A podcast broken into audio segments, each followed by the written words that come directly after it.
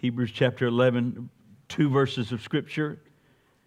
Today, two verses of Scripture that speak about a man,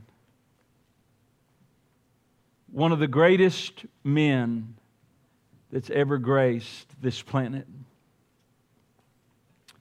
An amazing story about his life, and he's going to teach us about faith today. We're in this faith chapter preaching on some of the great heroes.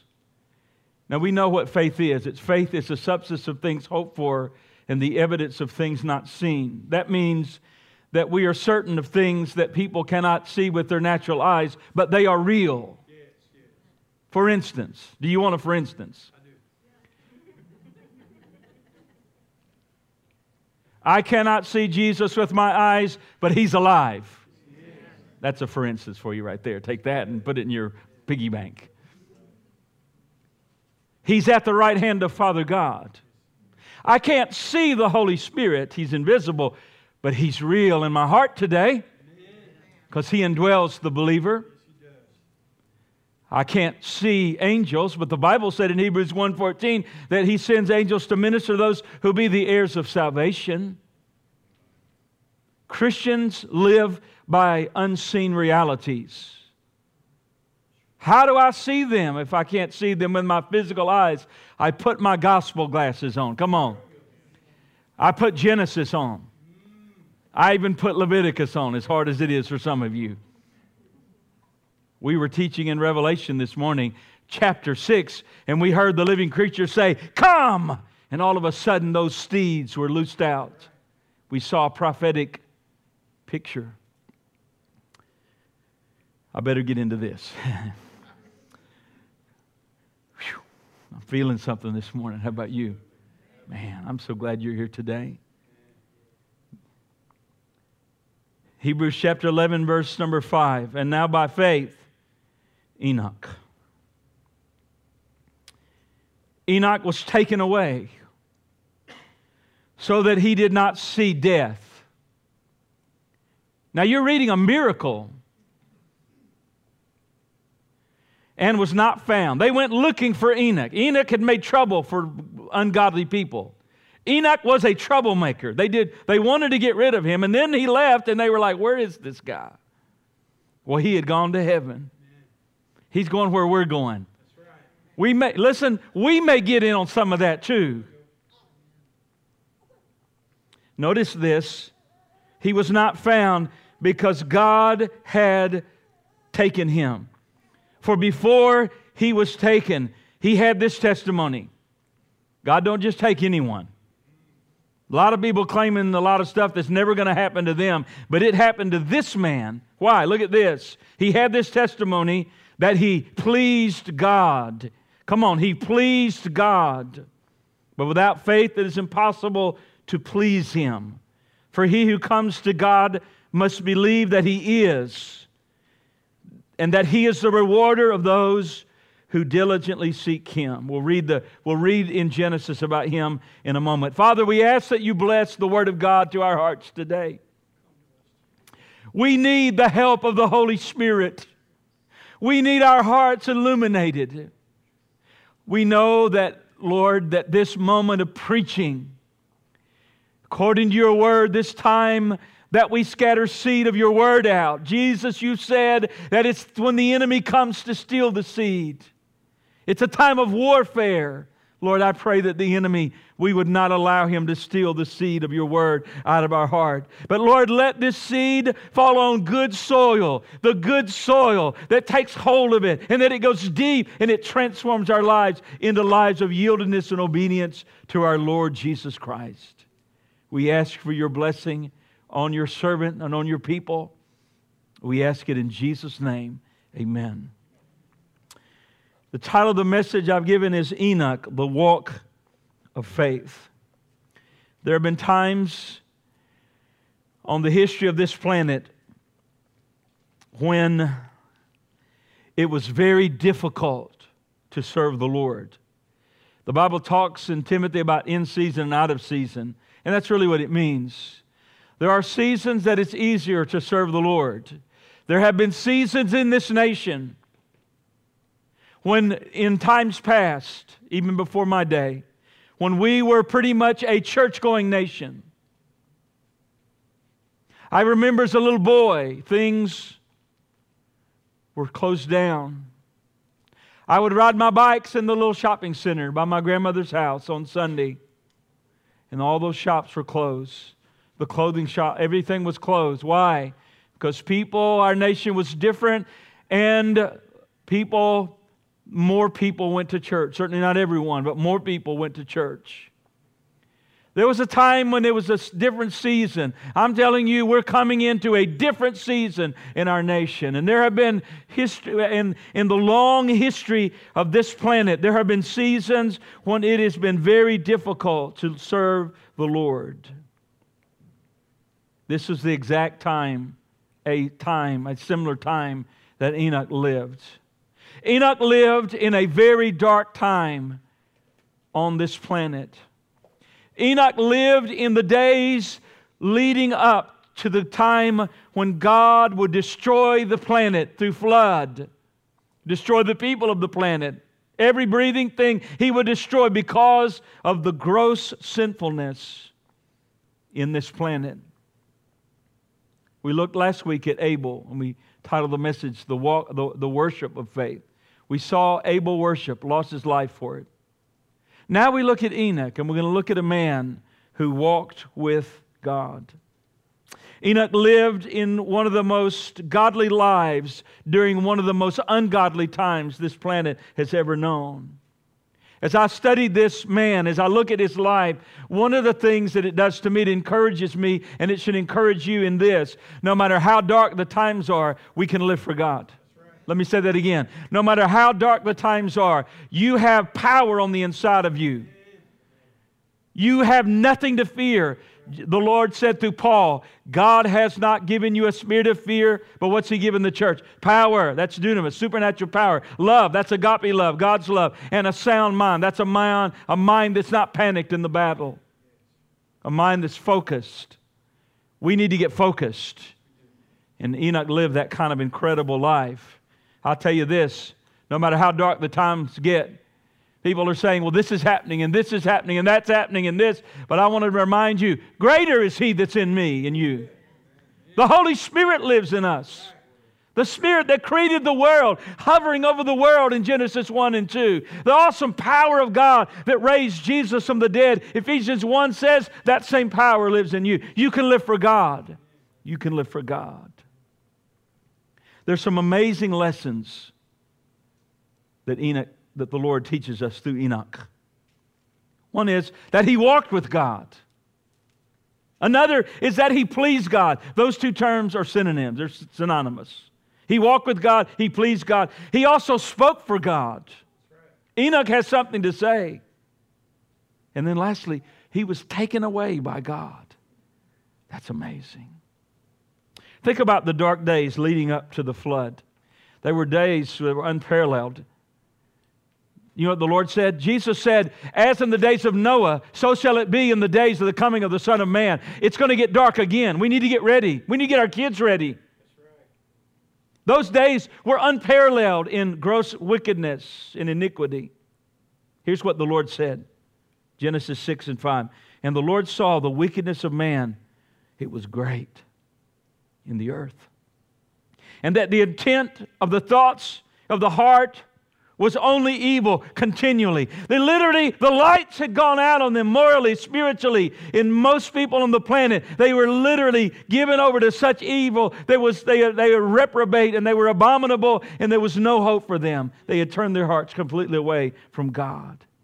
And then verse 6 And the Lord was sorry that he had made man on the earth, and he was grieved in his heart.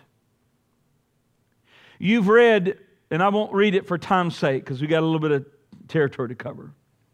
But Romans chapter 1, beginning at verse 18 through 32, you read of that portion of Scripture.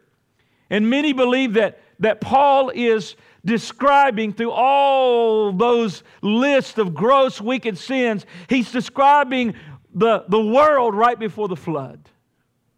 And that's how it was. And during those dark days, there was a man named Enoch. Think about it. Dark days, man's heart becoming so wicked and vile that it's almost unspeakable. And yet, it was during those dark days there was a man named Enoch who came to faith in God. Here's what we read in Genesis, the Genesis passage. Genesis 5:21. Enoch lived 65 years and begot Methuselah. Now you remember who Methuselah was. Every Sunday school kid knows that he's the oldest man who ever lived, but that's not quite true because Enoch is still living. He's over 4,000 years old, and his buddy Elijah's up there with him. He begot Methuselah. After he begot Methuselah, after he begot Methuselah, after he begot Methuselah, Enoch walked with God 300 years. He had sons and daughters. And all the days of Enoch were 365 years, and Enoch walked with God, and he was not, for God took him. Now, think about what are the striking things about his life?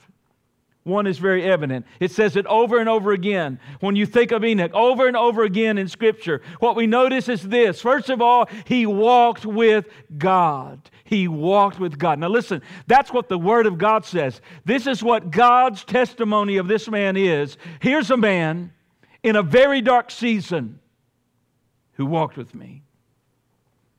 It's God's testimony, it's a testimony of this book.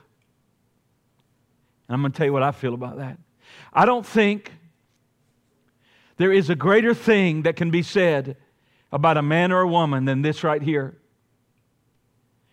Pastor walks with God. Youth pastor, he walks with God. Children's minister, pastor, walks with God. My dad walks with God. My mom walks with God. My Sunday school teacher walks with God. Our deacons are men that walk with God. Our women in the church, they walk with God. There's nothing greater that can be said about someone than they walk with God. But what does that mean? He walks with God. I think to walk with God, you have to first meet God. Did you hear that? To walk with God, we have to meet God. And the reason we have to meet God is that we're born into a world full of sin. We're born with hearts turned away from God. We're born in Adam's race, which is a fallen race. In your own time, read Genesis 5. Enoch was the seventh from Adam, the seventh listed in the, in the genealogy. And he's listing there in Adam's race. But there's another race I need to get in. I need to get out of Adam's race and I need to, I need to get in Jesus' race. I need to get out of Adam's kingdom and I need to get in God's kingdom. How does that happen? I don't know that Enoch lived as ungodly as the world around him. I don't think he did. But that doesn't matter. Everyone needs Jesus. The boy and girl was been raised in church. That doesn't save them. They have to be born again.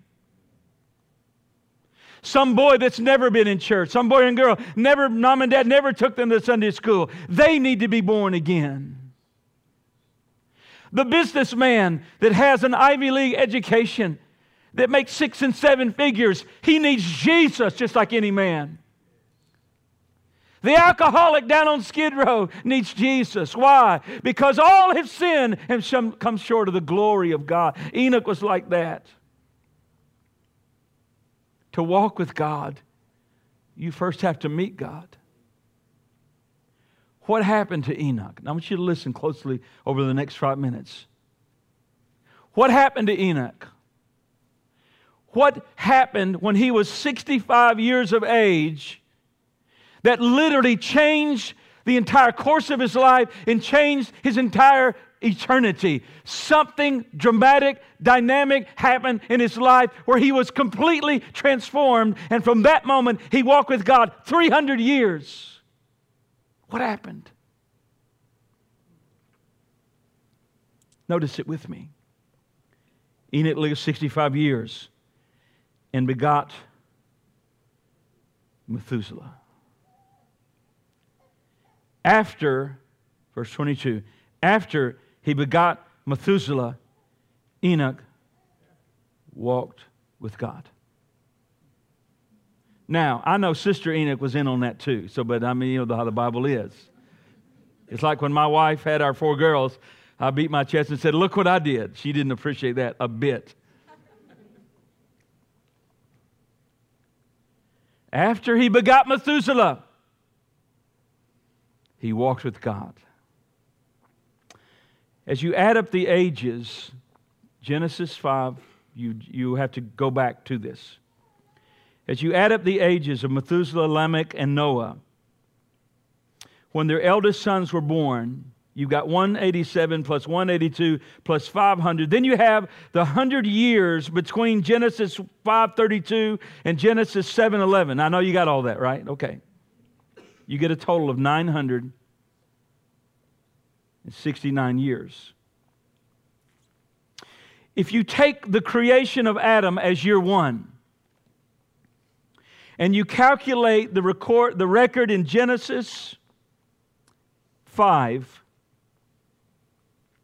what you discover is Methuselah was born in the year 687 from the creation of Adam. If we add 969 to 687, you get a total of 1656. That's the number, the day that, that Methuselah died. Noah was born on 1056 from the creation of Adam. Since Noah was 600 years old when the flood came, Genesis 7 6, this means the flood came in the year 1656. Now, think with me a moment.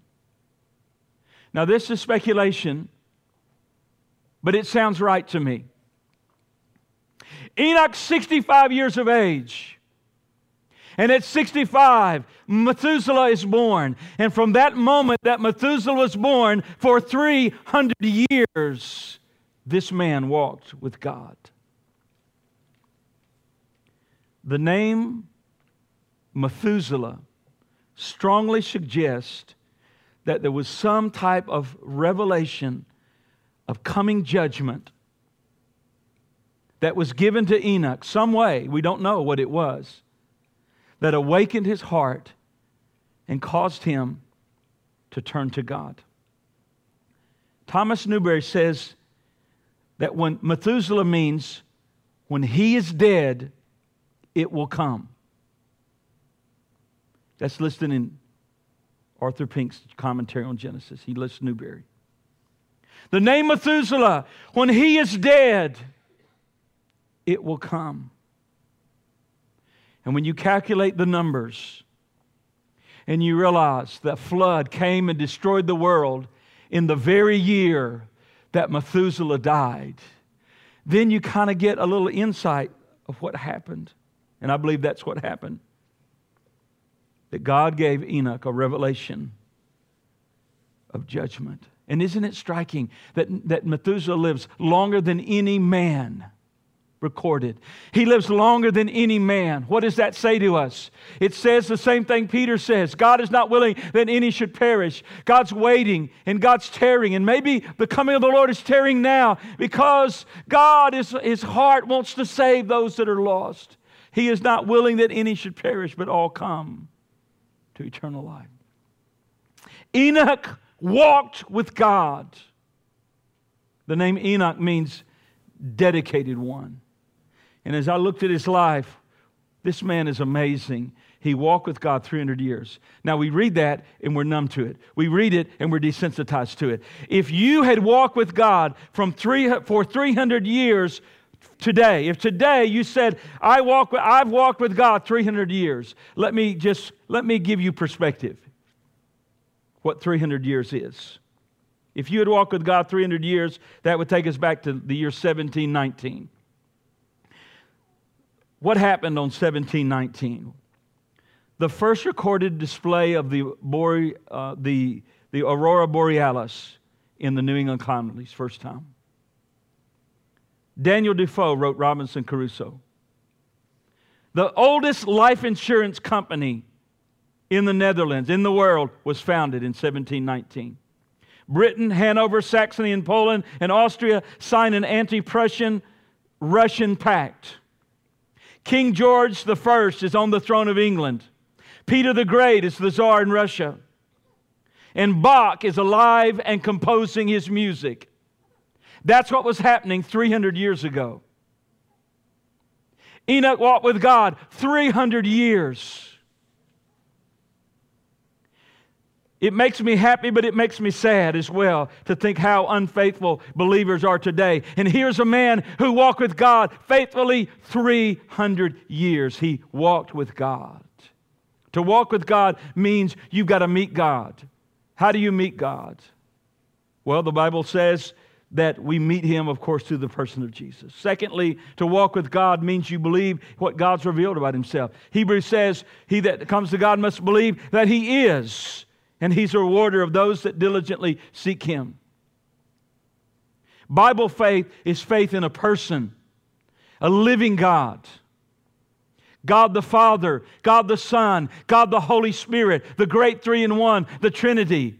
We don't serve idols. Thou shalt not have any gods or any idols before you. We don't set up idols. We don't worship statues. We don't worship evil. Why? Our God is Father, Son, and Holy Spirit. We worship Him. How do we meet God? How do we know God? We know Him through His Son. One way, the only way. No other name given under heaven among men but Jesus, the person of Jesus Christ. Now, I know, listen to this verse out of the NIV. I know some people rag on the NIV. One of the clearest one of the most awesome verses that I've ever read of who Jesus is is found in John 1 and 18. It reads like this in the NIV No one has ever seen God, but the, only, but the one and only Son who is himself God. You think the NIV's weak? Jesus is God. He's not some equal to Michael the archangel. He's not the devil's brother, some false religion. He is the very Son of God. He's eternal Son of God, born 2,000 years ago to the Virgin, lived a perfect sinless life, died on the cross, buried in the grave, three days up, ascended 40 days later. He is at the right hand of God. He is God the Son, saving, healing, delivering. And by the way, He's coming back again. Glory to God. Think about this. No one has seen God, but the only, only Son, who is himself God in closest relationship with the Father, has made him so known. When I see Jesus, I see God. When I hear the words of Jesus, I hear God's words because he is God's Son. God has given us a great book, and in its pages, we discover who God is, what his plan is, and what he expects from our lives. Enoch believed that God existed it so transformed his life that he lived for God 300 years. I believe the truth of Scripture. How about you? I believe God created the world and everything in it. I believe that because the Bible said. I believe that man fell, plunged the world into sin and death. I believe the devil is real, an enemy of God and God's people. I believe that Jesus came 2,000 years ago, born of the Virgin, lived a holy life, died on the cross, paid for man's sin, sin penalty, and to bring us back to God. I have faith in what Jesus has done as the only way to be saved. Anything else is a false hope. I believe heaven is the destiny of the saved, and I believe hell is the destiny of those who reject God and His offer of eternal life. I believe, according to Scripture, that judgment is coming to this world. I believe that Jesus will come and rescue His church, and I believe that Jesus will return. I believe what the Word of God says. I believe that we serve a living God. Must believe that He is. To walk with God means I've got to meet God. To walk with God means I believe what God has revealed in His Word about Him, that He, who He is. And then to walk with God means that we seek to live in unbroken fellowship with Him. Do you know how Enoch lived? He walked with God. Here's a man that truly walked close to God. Jesus spoke to us about abiding in the vine. H.C. Leupold said this, and I quote To walk with God means to develop unbroken communion and fellowship with God the phrase means to walk with God, to live with God, to have the most intimate fellowship and communion with God. This is how Enoch lived. He lived in the closest communion to God. It wasn't a little bit of God to do you. It wasn't God on Sunday for him. He lived close to God every day. He was a lot like Paul. I want to know him in the power of the resurrection. I want to know him in the fellowship of his suffering. It's like Paul in Philippians 1 21. I want to go and depart and be with the Lord, but I know to be here with you is better because I'm helping you and I'm in this battle. I want to go home to be with God. This is how Enoch lived. He lived just like that. He's a man that loved God. Enoch diligently sought God. For the Hebrews passage says, that without faith it's impossible to please him. He that comes to God must believe that he is, and he rewards those who diligently seek him. I can imagine Enoch was an incredible, powerful man of prayer. I can almost see him, long beard, rugged, strong, not like these wimpy guys today. Oh, God, deliver us from wimpy men. This rugged, pillar of faith. This man of God who could pray heaven down. When you got in his presence, you knew you were in the presence of a man of God. He walked with God in closest intimacy. He had a prayer life. I can imagine him crying tears for the ungodly world around him that was perishing. I can imagine he prayed to God and called upon God when he was being persecuted for his message. I, I think he's just an amazing man of prayer a man of spiritual hunger. To walk with God means I've got to meet God. It means I believe that He is the God, He's a living God. The Bible reveals Him, and that we live, we seek to live in unbroken fellowship with God. Also, to walk with God means, listen, are you listening? It means that we seek to live a holy and godly life a life of separation, a life completely different than the sinful world around us. That is a clarion call from Scripture for the Christian. I'm certainly not talking about isolation, but I am talking about Bible separation. God calls us to live different. Our marriages are to be different. Our children are to be different. What we do, what we don't do, the choices we make are to be spirit guided, Word of God governed. We call this our, our practice of our, our, our, our faith and conduct is led by the Word of God. In your own time, I won't read it, but in Ephesians 4 17 to 24, if I had time, I would. I, I won't read. Paul, Paul said, I insist, and I'm paraphrasing, I insist that you no longer live like you used to live. I'm paraphrasing, but that's what it means. You don't live that way anymore. You're a child of God. Sin has been broken off your life. The Holy Spirit lives in you. I insist that you don't let, let none of that even be named among you. This is a holy place, and we're to be a holy people. Coming to this place is different. To, listen, think about it. To walk with God means that we live a holy, godly life. We seek to live a life that honors God. The sad fact is, we have a multitude of people that claim something they don't have. Only God knows what they really have. But if you walk with God, you will not walk with Him in darkness. You will not walk with God in darkness. But you will only walk with God. You have to come to His side and walk in light. The clear teaching of a man who sat around the campfire with Jesus, who is the disciple whom Jesus loved, should know what Jesus taught. Here's what he said. If we say, if we say we have fellowship with him, if we're walking with him, if we say it, and we walk in darkness, that's sin. We lie and we do not practice the truth.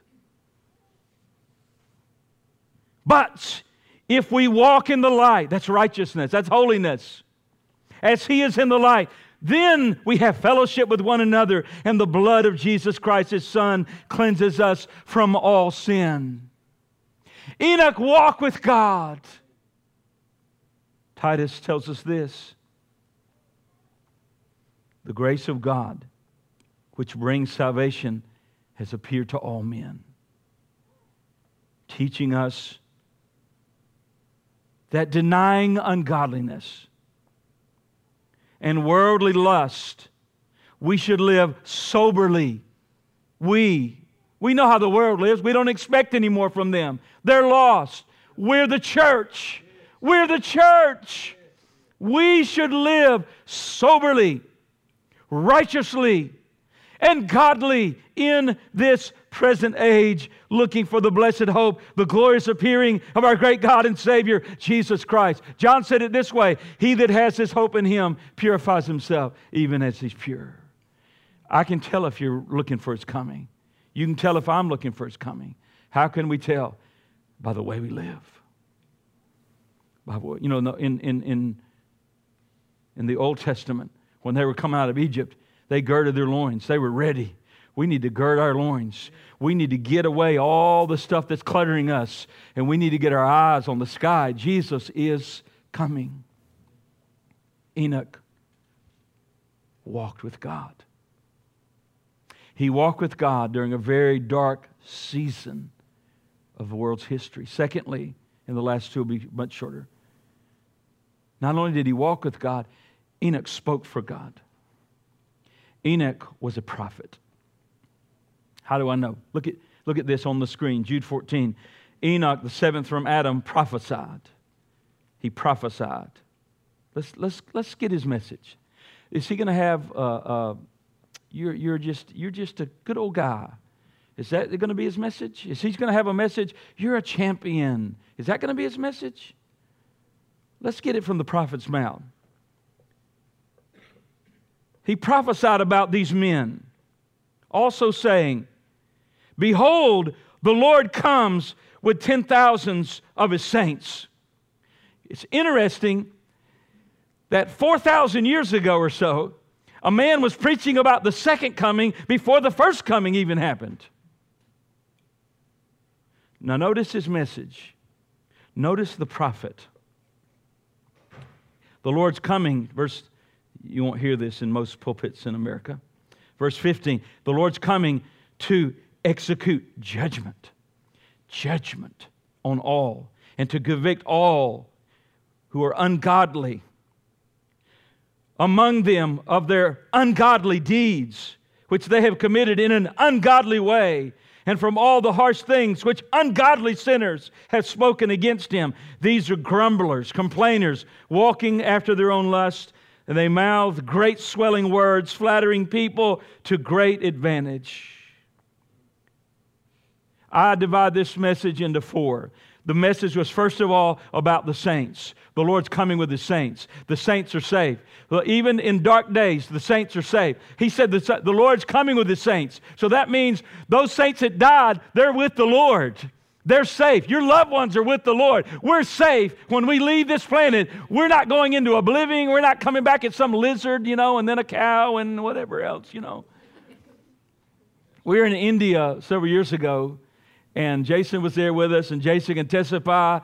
Those people have, uh, there's more gods in that place. I was wore out with all those gods. Incredible. My friend, to be absent from the body is to be present with the Lord. He says it's about the saints.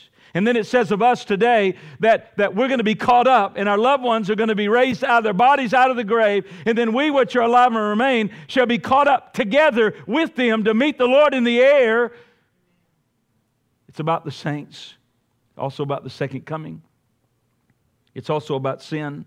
Notice four times in one verse he uses the word ungodly, ungodly, ungodly, ungodly.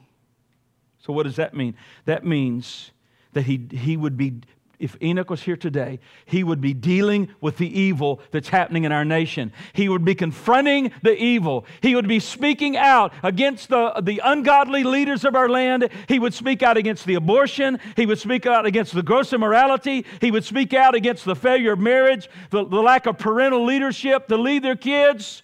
He would speak out against drugs and alcohol abuse. He would warn people. He would do the same thing because those things are ungodly.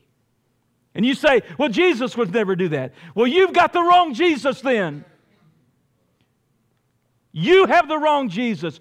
We, many of these preachers, have turned Jesus into nothing but a hippie in flip flops, throwing out little empty mystical platitudes. No, no, no. Listen to what Jesus said. John 7 7, the words of Jesus. The world cannot hate you but it hates me, it says, because I testify, this Jesus, I testify of it that its works are evil. Words of Jesus. And they hated him. Because you think Enoch was holy? No, no, he was a man striving to be holy. Jesus is the perfect, sinless, holy Son of God, and men were under deep conviction.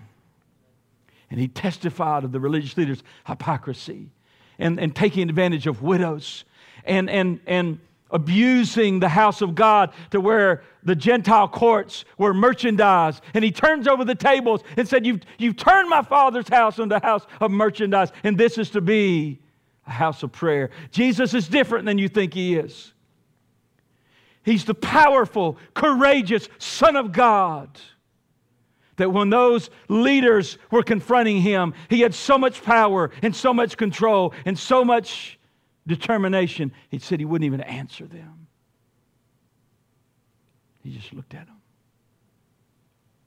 And they said, Don't you know that I have the power to grant life or take life? He said, You have no power.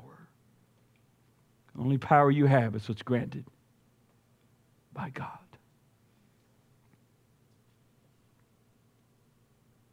He walked with God. He spoke for God. And he was taken away by God. He was taken, they couldn't find him. They went looking for this man. This is a powerful man of God. This is a man of God that shook the world of that day, unbending, uncompromising when it comes to the message of God. Oh, Enoch, just calm down a little bit. Be a little more politically pleasant. No. This is what God has said.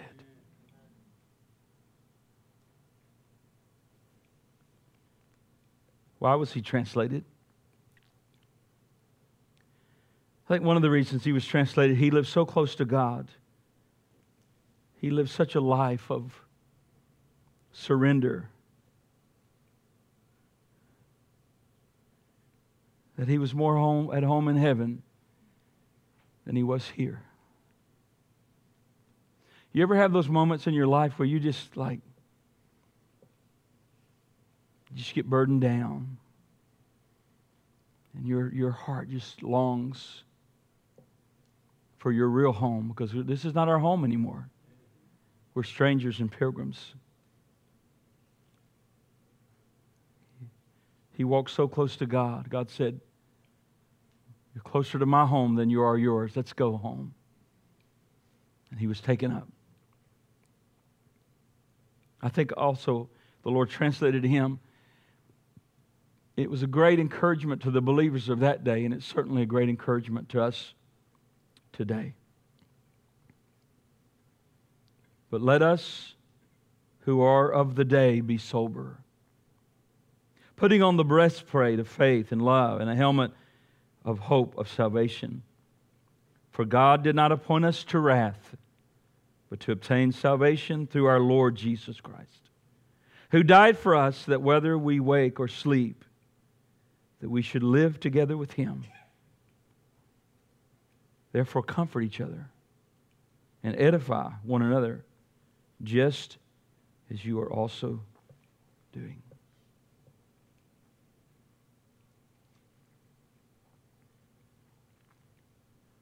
In these, the closing days of time,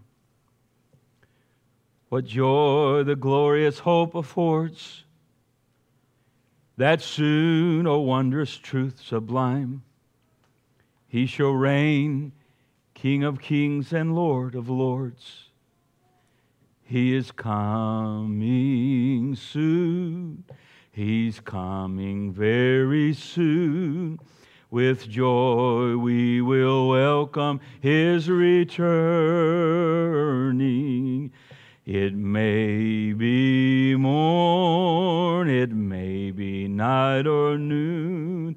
We know he's coming soon. Do you know who wrote that song? A man who his father was black, his mother was white. He lived early 1900s, lived in Michigan, later moved to Eureka Springs, Arkansas at 62 years of age, where he lived out his days as a hymn writer. You could see him on the streets back then handing out songbooks of songs that he was selling and, and, and writing and spreading the gospel through song. And he wrote this great song. And Jesus is coming soon.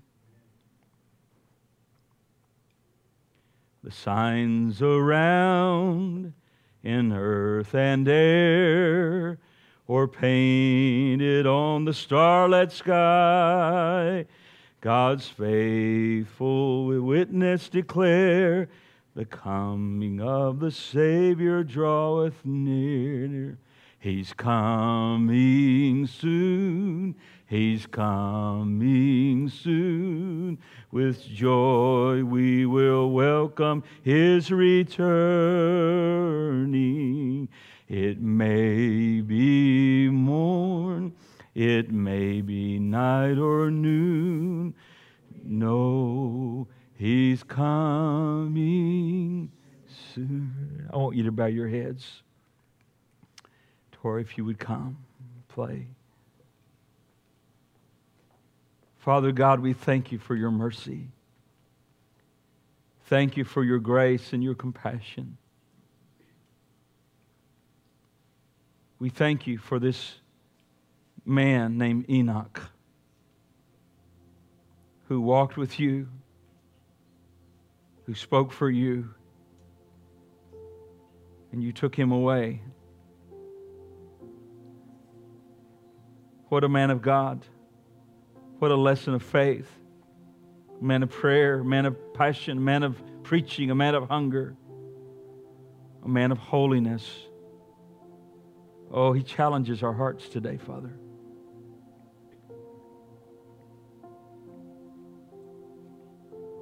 Oh, Lord, I pray that you would speak to every person in this room.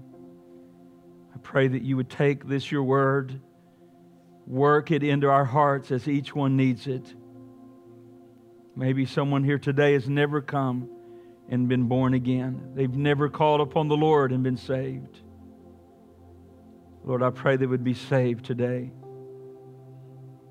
Maybe, Father, there's those that once walked in close, intimate relationship with you, and somehow they've allowed the world to come in and stain their heart.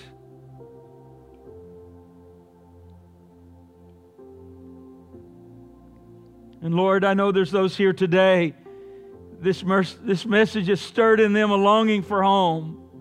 They love you. They're walking with you like Enoch. But their hearts, Father, they reach up to you and long for that day when you'll catch us away. I pray you'd sanctify this moment. Draw us close to thee, Lord.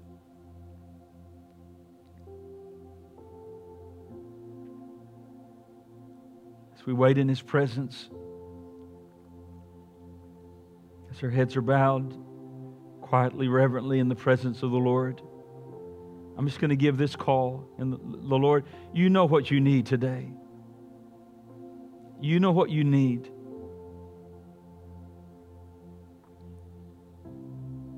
If you simply just say, Pastor, I need prayer. I, I need prayer today. The Lord knows what you need. If you need prayer today, just slip up a hand and just rec- let me recognize it. Just, God bless you. God bless you. Hands are going up. Pastor, I need prayer. Are there others? I just need prayer, Pastor. The Lord is speaking to my heart, some areas. Thank you. God bless you. As Christians are praying, just flip a hand. You're just saying, Pray for me. The Lord knows your need. We're not seeking to embarrass anyone. That's not what church is about. But if you need prayer in your heart today, just slip a hand out. You're just saying, Pastor, remember me in this prayer. Anyone else with these hands that have been raised, God bless you. God bless you here also. Jesus. Anyone else before we pray? Pastor, just pray for me. I'm in a great spiritual battle. I know the Lord loves me, but I'm struggling. Please pray for me. If that's you, just slip a hand up if you haven't already. Jesus. I want to ask everyone that will to stand. Everyone, please standing. Here's what I'd like to do.